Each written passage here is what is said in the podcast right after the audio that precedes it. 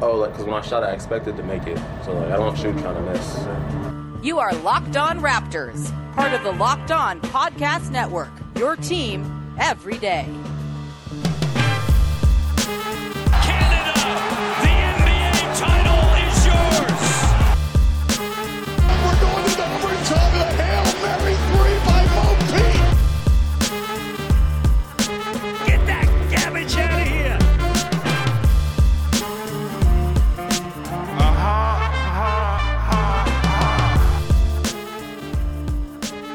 Hey, what's going on? Welcome to episode number 847 of Locked On Raptors for Wednesday, December the 16th. I'm your host, Sean Woodley of RaptorsHQ.com.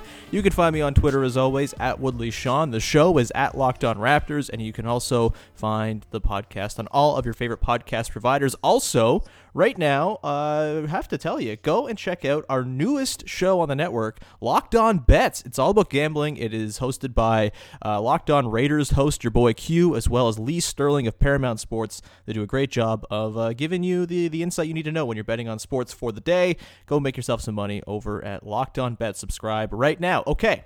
Let's get into today's show. As teased yesterday on the podcast, we are going to dive a little bit more into the Giannis fallout for the Raptors. Of course, one of the teams most affected by his decision to stick around with the Milwaukee Bucks for five years on the Supermax contract. It's a bummer. Of course, Raptors fans went through it yesterday, and we are continuing to digest the aftermath. And joining me to do that, as well as talk about a couple of bits of news yesterday that also were not terribly glowing, from the Raptors announcing they'll be hosting some fans in Tampa Bay, as well as some uh, not so pretty jerseys that leaked the City Edition or the Statement, the Earned, whatever the hell one it is, the fifth jersey with purple. Uh, that leaked, and people were not terribly thrilled with that, myself included. Joining me to talk about all of these things today is our pal, a wonderful broadcaster uh, extraordinaire, really, all around uh, Toronto, doing live events, doing on air events, whatever it is. It's Ashley Docking. Ashley, how's it going? Hello, I'm doing wonderful. Thank you for having me. Very happy to have you back. Uh, you're the best. So let's dive into something first that is not the best. We'll probably save the Giannis talk for the back two segments of today's show, but we'll kick things off with a couple things that just kind of poured salt in the wound yesterday after the Giannis news. The first being that the Raptors announced that they will be hosting a maximum of 3,800 fans at Amalie Arena, where they'll be playing their home games in Tampa Bay. Uh, this is not great. I would prefer that they did not have fans, not just because the virus is terrifying and is out of control, and you could have spread among the fans who are at this game. However much you want to protect the players, there are still human beings who are going to be going to these games, and policing masks and stuff is going to be difficult. So there's that, and also the fact that just like having fans kind of shows that you know there's there's a la- lack of seriousness I think towards the virus, especially considering they're playing down in Florida, and it's very clearly an attempt to get a little bit of gate revenue in a year where it's going to cost the Raptors quite a bit to be playing abroad. Uh, Ashley, what was your reaction to this news, and how do you feel about the, the idea of the Raptors hosting a bunch of Floridians, uh, you know, snowbirds, whatever they might be, but hosting a bunch of people from Florida, the hell COVID state, in the arena for home games this year? what a lovely picture that you've painted. Um, I'm pretty sure you're working for Travel and Tourism Florida, actually, Yes, by the sounds yes. of it. I'm on the books, they, um, can my can I be completely honest? Because Mm-hmm. my initial selfish reaction was jealousy. Um, Right. I mean, I think it's fair to say that we're all thirsty for live events. Um, it's something that we've been missing in our lives, whether or not we're members of the media, just going down to the arena, interacting with our colleagues, catching up with the players, um, just being in the atmosphere because we know that Toronto has one of the best atmospheres in the league, and that is just an objective opinion. Those are facts. Um, but then I think to your point too, it's just it's difficult when people decide to play by rules dep- in situational cases, right? Like I Mhm. think that it can kind of not to be too like grim about it, but it can kind of be kind of tied back to the Terrence Davis stuff that we're all waiting to see what happens and the fallout that's already happened from that. Mhm. Um, you know, obviously Terrence Davis down with the team in regular rotation, not being made available for media as of yet. There's a lot of people that are disappointed because this is an organization that said they have a zero tolerance policy, but now because of the PA, which you know those rules are kind of antiquated anyways that's like a smokescreen that they can kind of hide behind until they figure out the repercussions. So it's like you're not allowed to have fans in Toronto at your home base, but because Florida is playing fast and loose with the rules, you're going to jump on that bandwagon as an opportunity to have fans, even though you know that it might not be the best for health and safety. But because you're following the quote unquote protocols, um, that makes it okay, even if it's not necessarily the right thing to do. Yeah, for sure. Like I, the medical side of things, I'm sure has been cleared. You know, it wouldn't be cleared. I mean, it's worth keeping in mind that Florida's Governor Ron DeSantis is just about the worst human alive, and really does not care about the health and well-being of his populace. But you know, if the NBA has said you can have this number of fans, I'm sure it's safe, uh, you know, quote unquote safe compared to sort of just like being out and going to the grocery store or whatever. I'm sure the mask is protocols. It though? Yeah, and that's the thing is, you know, you give the NBA the benefit of the doubt because they handled the bubble so well and they really seem to actually care about it. But ultimately, we have no idea, and the the policing of it is going to be difficult. And it's, it's not the NFL where most of these stadiums are outdoors, and even the indoor ones are these vast, cavernous, like enormous, like spaceships on land. It's a pretty confined space comparatively in an NBA arena or an NHL arena, I guess in the case of Amalie Arena. But it's just it's just icky. The optics of it suck. Maybe even more so than the potential for spread. Because again, like if they're really, really strict with it, the mask protocols and the sanitation protocols are super stringent. I'm sure they'll be able to manage this just fine and avoid spread, at least among players. But that again doesn't account mm. for the the fans in attendance and sort of devaluing them in the name of getting their money. it's it's all very uh, very gross and it would just be a lot cleaner and easier if they just decided no we're not going to have fans. Clearly that's not going to be the case um, let's get through this shit as soon as possible, please, because it's depressing to think about. Uh- well, I think just just one more thing before we move on from that. Yeah, I yeah. think that it's important that you know i think i, I hope a lot of people were disillusioned um, in the last year or so about the nba and although they do represent a lot of good things and although that they are progressive in a lot of ways at the end of the day this is a business mm-hmm. and if you didn't learn that from the Daryl Morey China situation at the beginning of last season, um, then I don't know what we're doing. And if you didn't learn it from the information that was released around the 2020 presidential election, wherein we saw the donations and the people that um, the owners were donating to, that it's like optics is one thing, but at the end of the day, it's a business. So, yes, the bubble was safe for the players, and yes, they got off an NBA finals, but to their own end in a lot of cases. And they had to make a lot of concessions that they weren't originally prepared to make because essentially the NBA players walked off the job and forced the league's hand. Mm-hmm.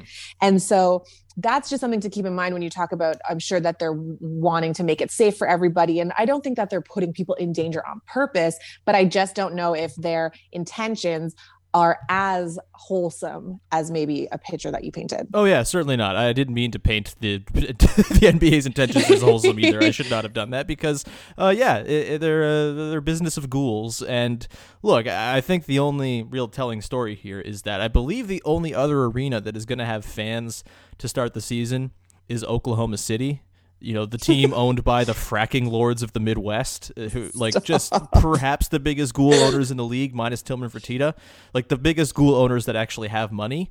It is, uh, it's not great, and it's certainly something I think that you're. It's very okay to be upset with, and kind of you know a growing trend of reasons to maybe have some beef with the Raptors between the Terrence Davis situation and him still being able to play while the court case is ongoing, between the you know the, the, the loss of Serge Ibaka and Marc Gasol in the name of cap space that will not be used on the intended target now. Um, mm-hmm. I, I, think there's a lot of reasons why you might be a little bit disillusioned with this year's edition of the team compared to the like eminently likable version of the team last year. And this fans thing just kind of adds to it. Uh, one last quick thing here before we get into the Giannis stuff, Ashley. The jerseys that dropped the uh, I don't know. They're- The chevron, the purple chevrons. the purple chevrons. The if you've not seen them, the, it's been shared around by now. If you just look up earned edition jerseys, you'll see the the mock up. It, it's a purple front, black back, which, as people who listen to this podcast know, is my favorite jersey in Raptors history. It's excellent, back from the Vince Carter days. But they kind of screwed up a perfect concept by having the chevron kind of exist in the middle of the torso and the top of the legs, and then it's black the rest of it. Um, you know, I get the idea a little bit, but I think the execution is quite bad. I will not be purchasing one of these jerseys because, first of all, these earned ones last for one year and then they're on to something new. But also, I think it looks quite bad. Ashley, what, are, what is your uh, impression of the jersey? Is this something you even care about? Um, no, not necessarily. However, I do think that it's worth it to point out that this whole jersey thing has gone way too far. Mm-hmm. There are too many additions. They're trying to do the most. Sometimes, if we've learned anything from our time with Serge Ibaka, just having a little bit of class and going back to the basic elements can get you a long way.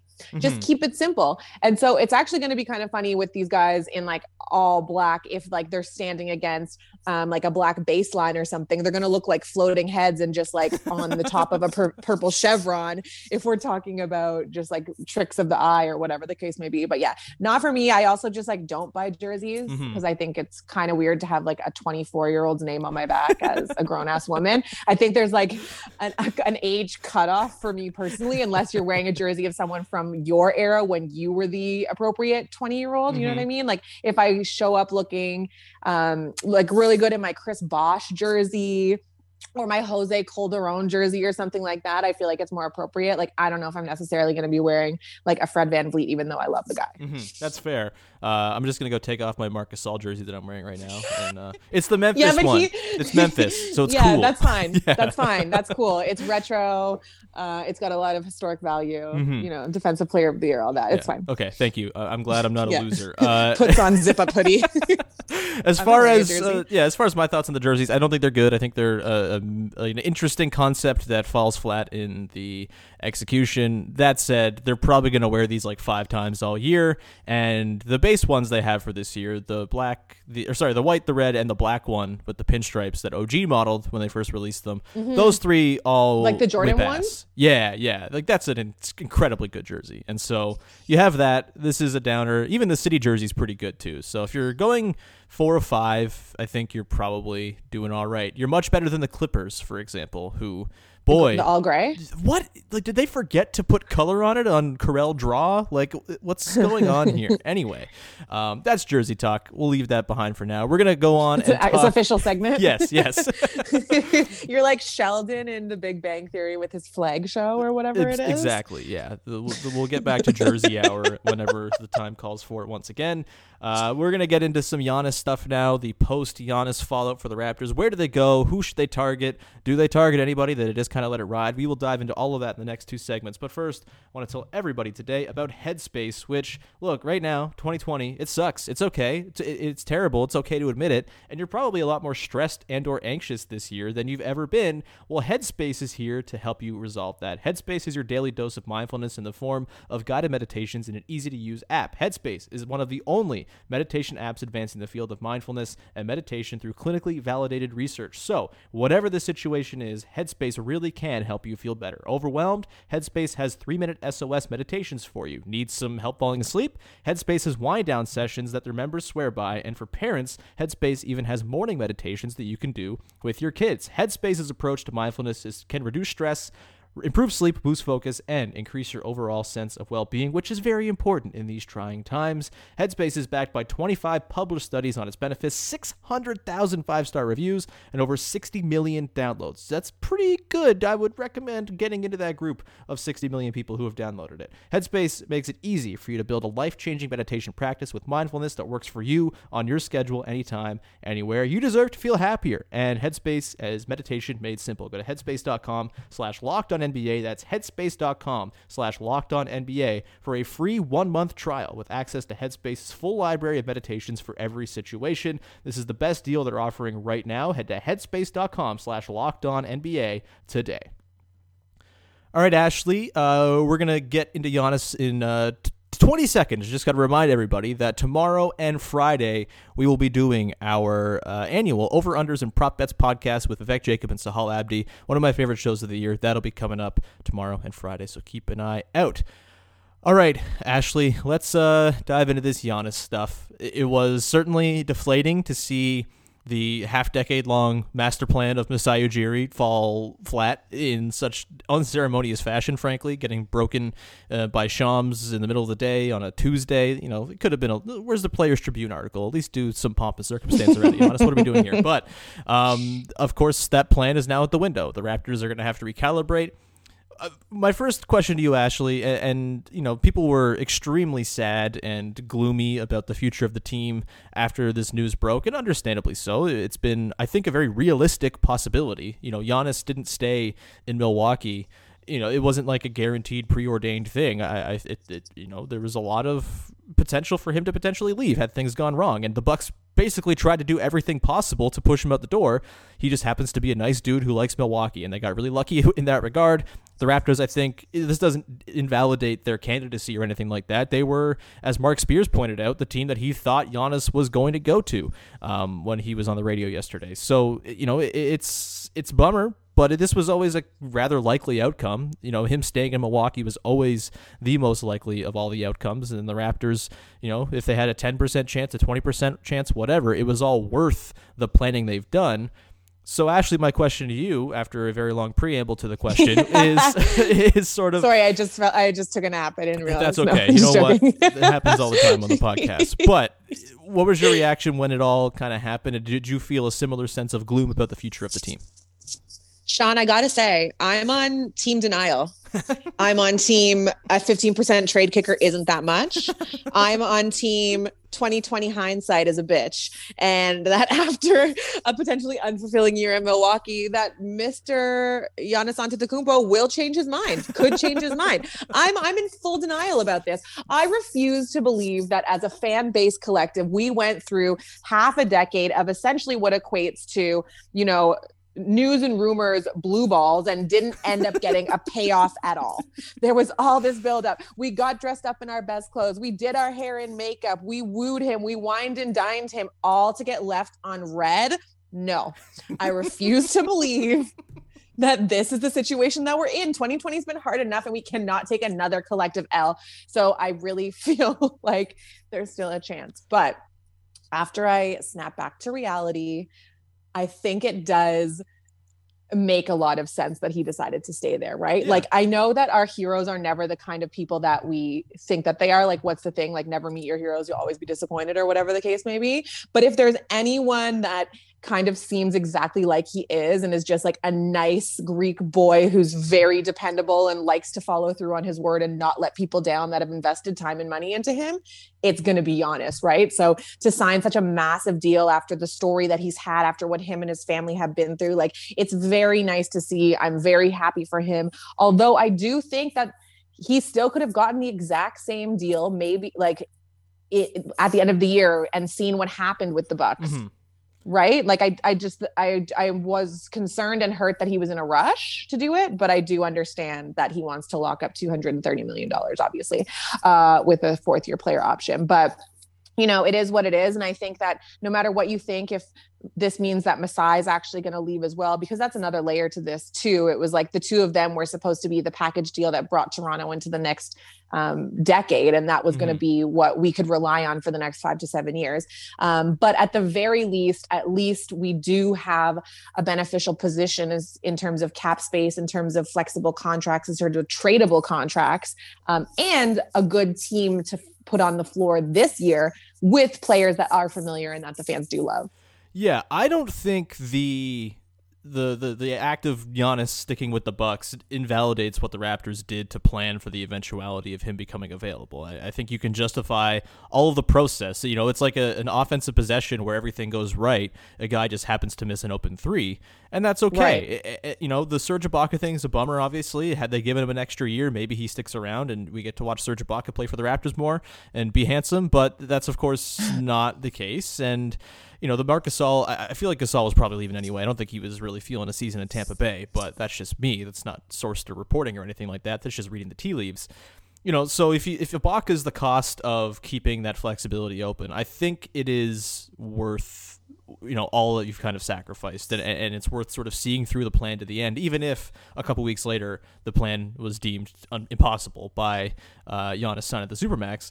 Uh, you know, I think as well the flexibility they have is still valuable. It's not like Giannis Yeah. signing takes away the value of having that cap space. Obviously, the free agent class is dwindling. There's a rumor today that Kawhi is probably going to be re-upping long term with the Clippers, and I think the whole Kawhi is going to return thing that's never really actually been grounded in any truth. It's just been fun, you know, dumb online wish casting, and that's totally fair and cool. I, lo- I love dumb online wish casting. It's like what I traffic in, but you know, in terms It's of my currency. yeah, but in terms of like actual reasonable targets next summer that you could actually be happy to give your open money to, it's not a long list. I mean, maybe Victor Oladipo has a bounce back season this year and he becomes a target. Maybe Rudy Gobert doesn't re up with the the Jazz and you want to make the best defense of all time with OG Pascal, Rudy Go- Gobert in the front court. You know, that's a potential thing as well.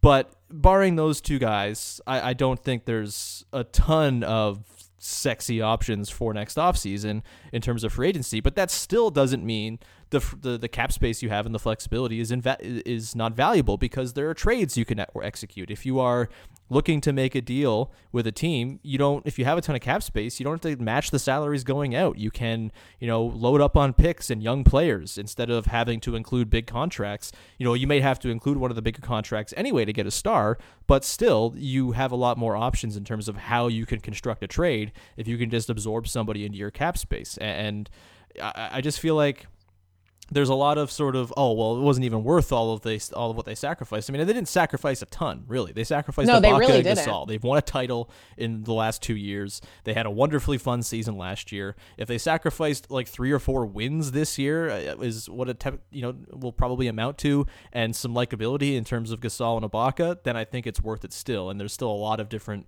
courses they can take next off season. And there are courses they don't have to take necessarily either. They can just continue to ride it out. And I want to get into sort of the different forks in the road that they're going to come across when they get to the summer of 2021 in just a second, Ashley. But first, I want to tell everybody about Built Go, which is a wonderful, wonderful product to help you break through the wall that we all kind of hit at some point during the day, especially in exhausting times like this. Whether it's a mental or physical wall, you can break through it with Go every single day. It's easy to take in one and a half ounce packages. You can put it in your briefcase. You can have the most focused presentation ever after you take it. You can go golfing and bring it for the back nine. You can go to the gym, put it in your pocket, whatever it might be.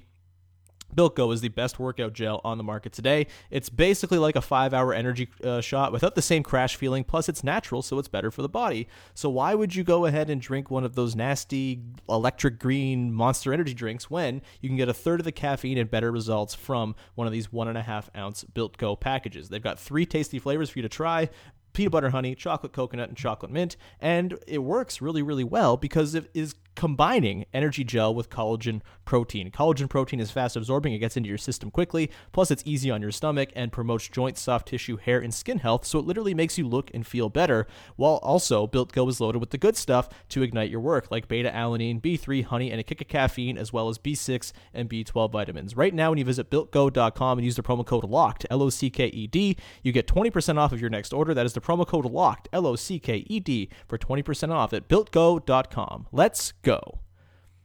All right, Ashley. We uh, kind of led up a little bit to the the forks in the road that the Raptors are going to come across uh, over the course of this season and once you get into 2021. You mentioned the Masai thing, which is also a thing to consider in all of this, and what his decision, whether he stays or goes, might dictate for the course of the team. I, I should say. It's probably more likely now than it was yesterday that Masai leaves. I still think it's probably more likely that he sticks around because why wouldn't MLSE give him the bag? Um, a- And so I don't think that's worth worrying about too too much yet. But if the rumors are true that you know the staff and Bobby Webster are getting taken care of, I think the Raptors, even if Masai leaves, will be in a good position to continue on whatever course it is that they've been plotting with Masai in house. So I, I would like to try to ease those fears. It would suck ass to lose Masai Ujiri. He's the figurehead of the franchise. He's incredible, but I don't think losing him means the Raptors are going back to the Colangelo days or anything like that. So let's just get that out of the way. in terms of the options next summer, now it's kind of I guess there's like three or four, right? It's search for a disgruntled star somewhere, maybe Bradley Beal. Um, you know, you try to do the Kawhi thing where you get someone who's you know got a couple years left in the contract, one year left in the contract, and you try to swing a deal that maybe other teams aren't in the position to make the risk for. You could uh, sign a free agent, whether it's you know all of your money on a Rudy Gobert or a Victor Oladipo if they're available, or if it's you know spreading that across a few different depth signings, maybe some RFA younger guys, whatever it might be, who you think might be able to pop. There's that option, uh, and there's also the option of just like running it all back, giving Kyle Lowry a parachute deal to end his career with the team. Um, you know, maybe bringing back Serge Ibaka if he opts out after year one. Fingers crossed here. Let's go, uh, and continuing to grow with the core of OG. Pascal, Fred Van VanVleet, and then I don't know, maybe Malachi Flynn is already in that conversation after two preseason games. Like maybe that's hyperbolic. I don't care. Um, you know, you have a pretty good basis to go forward here. So, Ashley, what would you like to see? Like, is there a path that you would like to see them most sort of uh, lean into, or is it a matter of doing what the Raptors do and just kind of waiting and being flexible and being opportunistic when the when the moment strikes to do anything? And that's sort of the the byproduct of having flexibility. See, that's the one thing though. I think when you say like waiting and waiting for an opportunity, I don't think that you mean it, but I think it kind of gives the false illusion that the Raptors haven't been proactive over the last couple of years, which you know they absolutely have, specifically mm-hmm. Kawhi Leonard for DeMar DeRozan. Oh, like, yeah. hello, hi. Everyone's heart stopped. We all had to get a defibrillator and just like bring ourselves back to life. Why aren't they trading for James Harden? That's my question. Because mm I think that it would be really interesting. Listen, this team does not like to sit on their laurels. They're full of competitors. Masai Ujiri loves to win. Bobby Webster, who's rumored to be a Libra, which don't let the romance and the sign fool you, also is a very competitive guy. Um, he likes to make moves. He's just mo- more covert, right? Remember when the athletic story came out and they're like, oh, he used to be in the Secret Service or whatever the case may be? like his birth date is not even on the internet. This guy is an actual like undercover um, stealth guy, so he can make things happen. I just think it's interesting if you bring in a James Harden, you're obviously probably going to have to get rid of like an OG Anunoby, for example, and you're going to have to part with draft picks for the next few years. But Raptors own their own first round draft picks for like the next six years or whatever the case may be. Mm-hmm. So they have the assets to do that. You have Kyle Lowry, you have Fred Van VanVleet, you have Malachi, who you mentioned, you have Pascal Siakam, you know, you have a little bit, I think, of a deficiency on the back end just because losing Serge Ibaka, losing Marc Gasol, I think that um, it really really hindered them in terms of offensive upside from the center position, specifically when I'm talking about Serge Ibaka. And it definitely hindered them in terms of ball movement, overall vision, and defensive prowess when it came to Marc Gasol. But you bring him in, he's one of the top scorers of all time. He's already said he just wants to win and he's willing to play in a system where he can either ISO, which we know he can do very effectively, even though it hasn't taken him to a title, or he can be someone who facilitates when he was in the triple double battle, or no, yeah, yeah, triple double battle. Probably, I, yeah. am like double triple battle. No, the triple double battle with Russell Westbrook a couple years ago when he was like all star point guard, feeding everyone on his team, making them look good with silky passes and vision. I think he's more flexible of a player than people give him credit for. He said he's willing to adapt. This organization is able to handle someone with a little bit of ego, even though James Harden is more um, overt about it. Kawhi Leonard wasn't the easiest person to have in the locker room, as we've been hearing after things have kind of flushed out, right? He was difficult here. Some people had problems with the way that he was treated and the special treatment that he was given, but they kept it in house. So the Raptors organization is well versed in dealing with personalities and guys who are, quite frankly, irreplaceable, which is not something a lot of us can say. So I think that that would be something that's kind of interesting. Otherwise, I'm totally into Rudy Cootie Gobert and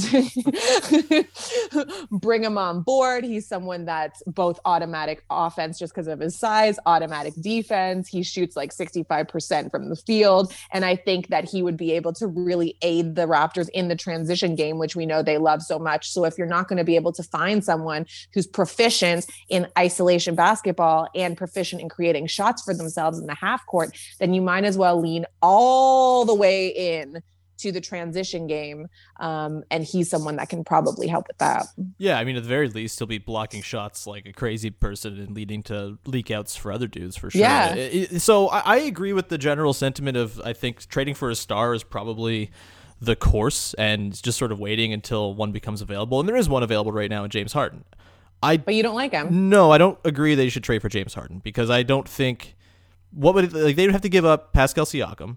They're like that's that's the deal. If if Ben Simmons is the is the apple of Houston's eye, the only thing you're coming close to matching Ben Simmons if you're the Raptors is Pascal Siakam. They have no use for Have you- Kyle Lowry. He's 35 and he's going to be a pending free agent. What were you going to say? But they could free up. But I was going to say, if they do trade for Kyle, then the Rockets are going to get that cap space off the books completely next year. Yes, but I think they would rather have a player to build around that's not John Wall, right? Uh, Like, like they need. Yes. yeah. I like they're not going to go sign a free agent next year either because you know with Giannis being gone, the the free agent class again, it's not just disappointing for the Raptors; it's disappointing for everybody. It's underwhelming for everybody, and so Don't disrespect Blake Griffin that way. doesn't he have like seven more years on his contract? Like I don't even. I don't even know. Sometimes He's got I'm two like, for sure. Guy, yeah. I feel like this guy used to be such a marquee player, and then he punched his buddy in the face in front of Jack Astor's on Front Street, and then no one ever heard from him again. Yeah. it was like the beginning of the end. Yeah. Um, but what I was gonna say is that like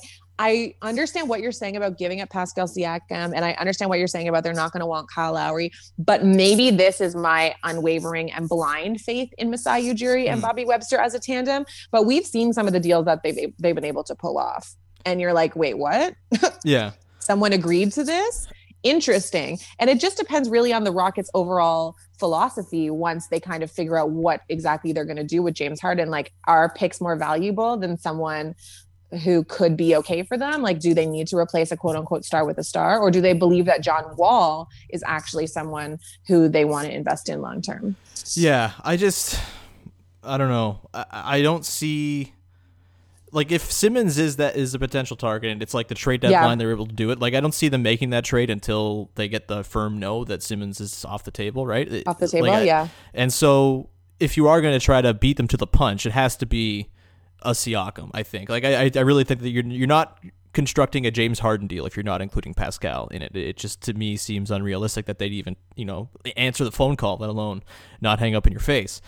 And then if you get Harden and Siakam is involved in the deal, then Yeah. you have a pretty unbalanced roster. You've had to give up Norm Powell most likely as well to match salaries. Maybe you can work in a deal where you bring back PJ Tucker uh, in some way. That would be ideal. But you're still sitting there with first of all, where does Fred VanVleet play if you have Harden? Like do you play a Lowry, Fred, Harden one, two, three? Can that hang? Is that is that good enough defensively? Is there enough size there? Are you using Lowry and Fred correctly? I mean, they're both good off ball, but uh, you know, is it a waste of what they do well? And then you're really s- sort of hurting in the front court. You- You're missing Pascal. Yes, you have OG, and you're probably sliding him to the four, where he's been, you know, the worst points of his career have been him playing at the four so far, and we've talked about that on this podcast before. Yeah. And then your center position is still your center position, and so unless you get PJ Tucker back and play him as a small ball five and do the Rockets thing, then you know that's great. But I just I don't see that being a title team. I don't think Harden is the kind of defender that could fit into Nick Nurse's system and keep it humming. Pascal is so essential to Nurse's system He as well. is, yeah. And to me, it feels like a trade for you know an upside of okay, maybe we make the conference finals, but more likely it's like a disappointing second round exit to a good team because the East has more than four good teams now, and so. I just I don't see it being worth it for a guy in Harden who's probably going to leave after next year, and you don't want to be paying Harden his next contract either because he's going to be like 32, and he's going to be demanding a full max, and I don't know if you want to be giving out a five year max to a 32 year old James Harden. It just seems kind of ill advised to me. And so, while I agree with the idea that trading for a star, whether it's a Beal, whether it's a Karl-Anthony Towns, if he, you know, gets disgruntled, whether it may be Joel Embiid if the thing doesn't work out with the Sixers, you know, and, and there's no Harden trade to be had, you know, if those things present themselves, that to me is is the way to go here, as opposed to selling up for cap space for a superstar free agent who very rarely hit market now. Um, and it, Harden to me just doesn't tick the boxes and doesn't make them enough of a like surefire finals contender to make it worth it. As great as James Harden is, I because he's really really freaking good. Yeah, he, obviously he's amazing, and I think people like really tend to forget that. Like, I don't think they love to give flowers to people that are seen as like kind of like problem children, if that makes sense. Like Kyrie's uh, on court value disintegrated when he decided to be a flat earther. People were like, "Oh, I don't know about this guy," and it's like he can still ball, and the same with James Harden. But like, you don't have to worry about paying him for another three years, right? Like Two years. He's got two years Two, after- two years. He's got like this, this year, and next. next. year, and then a player option. No, right? it's just this and next. And he's free agent. I guess it is a player option. Well, Yeah, it's okay. in the third year. I mean, he's probably Um, going to opt out of that, but yes. Sure. So you get him for two seasons. But what if you didn't have to give up Pascal? What if you could sell him on OG and then you could sell him on like the We need to match the salary dump. salaries, is the thing. the salary dump of Kyle Lowry next year, and then you toss in like three first round picks. And then you have Fred VanVleet, James Harden, Pascal Siakam in the mix. And then you have to work on, yes, your front court, as you said, of course. Yeah. But if PJ Tucker comes back, then you're only missing one piece. And guess what? They're still missing that piece right now anyway. But you've bolstered your offense, you've bolstered your clutch time scoring. I and you've spread out the defense Mhm. because now they have to worry about this guy and it makes room for your other players. I don't hate it in terms of like basketball. I do think there is a cost with a trade like this where it is kind of selling your soul a little bit if you're trading Kyle Lowry for James Harden. I don't know. Maybe it's too I much guess, attachment yeah. to Kyle, but Is it because it's the Houston connection too? Maybe, but if you're trading Kyle for James Harden and your team, like I said, I still don't know if it'll be. I mean, maybe it'll be good enough. Maybe a Harden, Fred, OG, or Harden, Fred, Pascal, insert, you know, I guess Norm or whatever.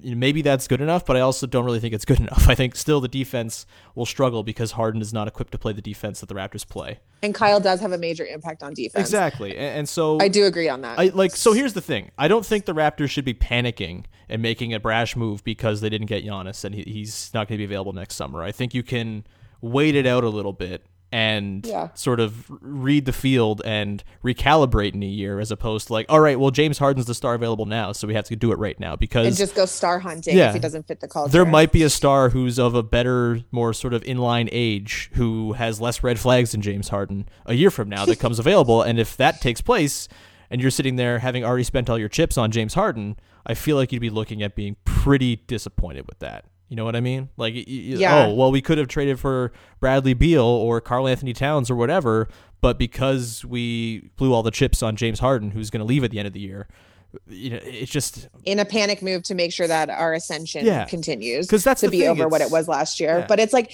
but okay, so what are your expectations for this year's team then? Because I think that that's the problem, right? Is that like you do get into a mentality. It's like, okay, we were the defending champs. We had a really good run last year in the bubble. Like that seven game series with Boston was phenomenal. Mhm. Um, but now it's like it's difficult when for the last 10 years we've been on this slow ascent. Mhm. And now it's like, is this a plateau? Is it a quote unquote step back in terms of the record, in terms of the games you're going to win, in terms of the ease with which you're going to win the games that you do take? Mhm. Um, I think that that's kind of difficult for a fan base to grasp because it's not something that we've ever really dealt with with the Raptors. So it's a unique experience kind of watching them or expecting them to slowly tear apart a championship team with which you've given your heart to. Yeah, I mean, this is why fans aren't general managers, right? Like it's you know, there's look, the the plateau after being on Everest is still a very very high plateau, right? It, like yes, they're not maybe the same team they were 2 years ago, but or even last year, but that doesn't mean they aren't going to be quite good this year. I have them finishing second in the East and probably losing in the second round in similar fashion to last year, which is a very good and exciting season to watch Second in the as a fan.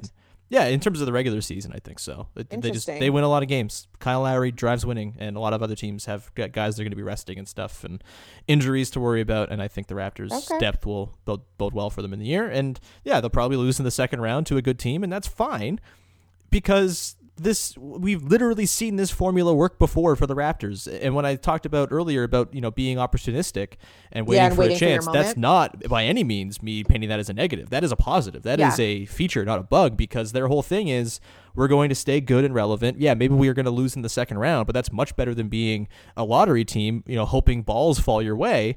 And we're going to assemble, you know, shadow cores and young assets and draft picks and good young players that we could potentially trade as well, so we can be maneuverable when an opportunity to strike comes up, like like with Kawhi. And so, I think patience is certainly to be exercised right now by Raptors fans. It's Yeah. scary not knowing what the next step is now that you're not looking towards this one potential goal in Giannis. But I also think there's a lot of charm and excitement with the idea of not knowing what the next steps are because it's a lot less preordained and can kind of go in a whole, a whole bunch of different directions. So I would very much Yeah. preach oh, go cool your jets a little bit if you're thinking about if you're spiraling after the Giannis news and thinking the Raptors' run of being good is over.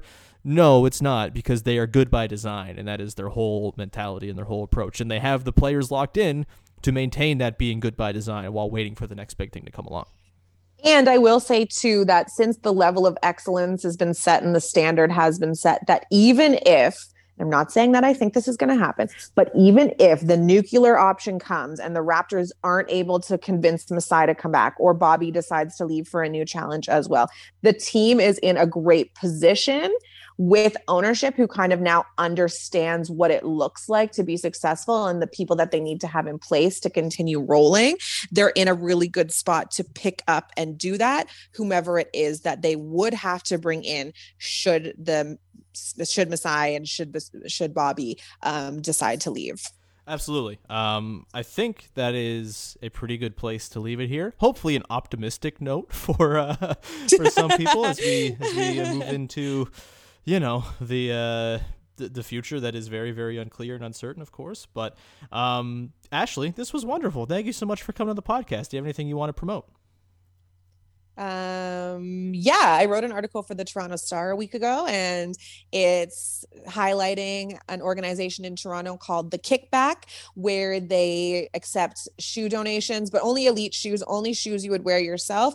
And they give it to kids to help aid in just you know making them feel good about themselves and making them not seem like you know they're going without because a lot of kids have issues with you know being seen as less than if they come from low income housing so Mhm. this organization really tries to set them up with gear which might seem superficial but it's an opportunity to let these kids worry about one less thing and then the, the organization mentors them to help pursue their dreams in creative fields photography directing um, even like broadcasting and stuff like that. So if you have time, check out the kickback, donate some shoes. They're also accepting donations of literature um, targeted to uh, BIPOC community members or written in for Indigenous voices. Um, so check it out. Amazing. Uh, absolutely. And follow Ashley at SmartAsh as well, SMRT. Uh, always a, a great follow there, too. And I'm sure lots of info available there people to check out everything you got going on. Uh, I should wrap up the show with our local business of the day to uh, to, to con- con- continue the grand December tradition that we've got together here. Uh, today's local business of the day that you should definitely be supporting because Amazon does not need your money is a different book list. It is a African Canadian owned bookstore specializing in literature from the African and Caribbean diaspora and the global South. Uh, you can find this bookstore at 779 Bathurst Street in Toronto. And you can email them info at a differentbooklist.com. A differentbooklist.com is their website. They're open Monday to Friday, noon to 6 and they have pickup only right now due to COVID 19. So if you have a book that you want to buy, uh, I highly recommend check out a different book list right now and uh, give them some support over the holiday season and into 2021 because local businesses will need your help going further beyond this year as well. Um, with that, we have reached the end of today's podcast. Sorry for going a little bit long, but Ashley and I like to talk. And so when we come together, it's going to be a little bit longer. Appreciate you sticking around. Uh, again, we'll be back again on Thursday and Friday with our two part Raptors season over unders and props episode with myself and Vivek and Sahal. So that'll be a lot of fun. Uh, until then, go listen to the Locked On NBA season preview that's ongoing over on the Locked On NBA channel.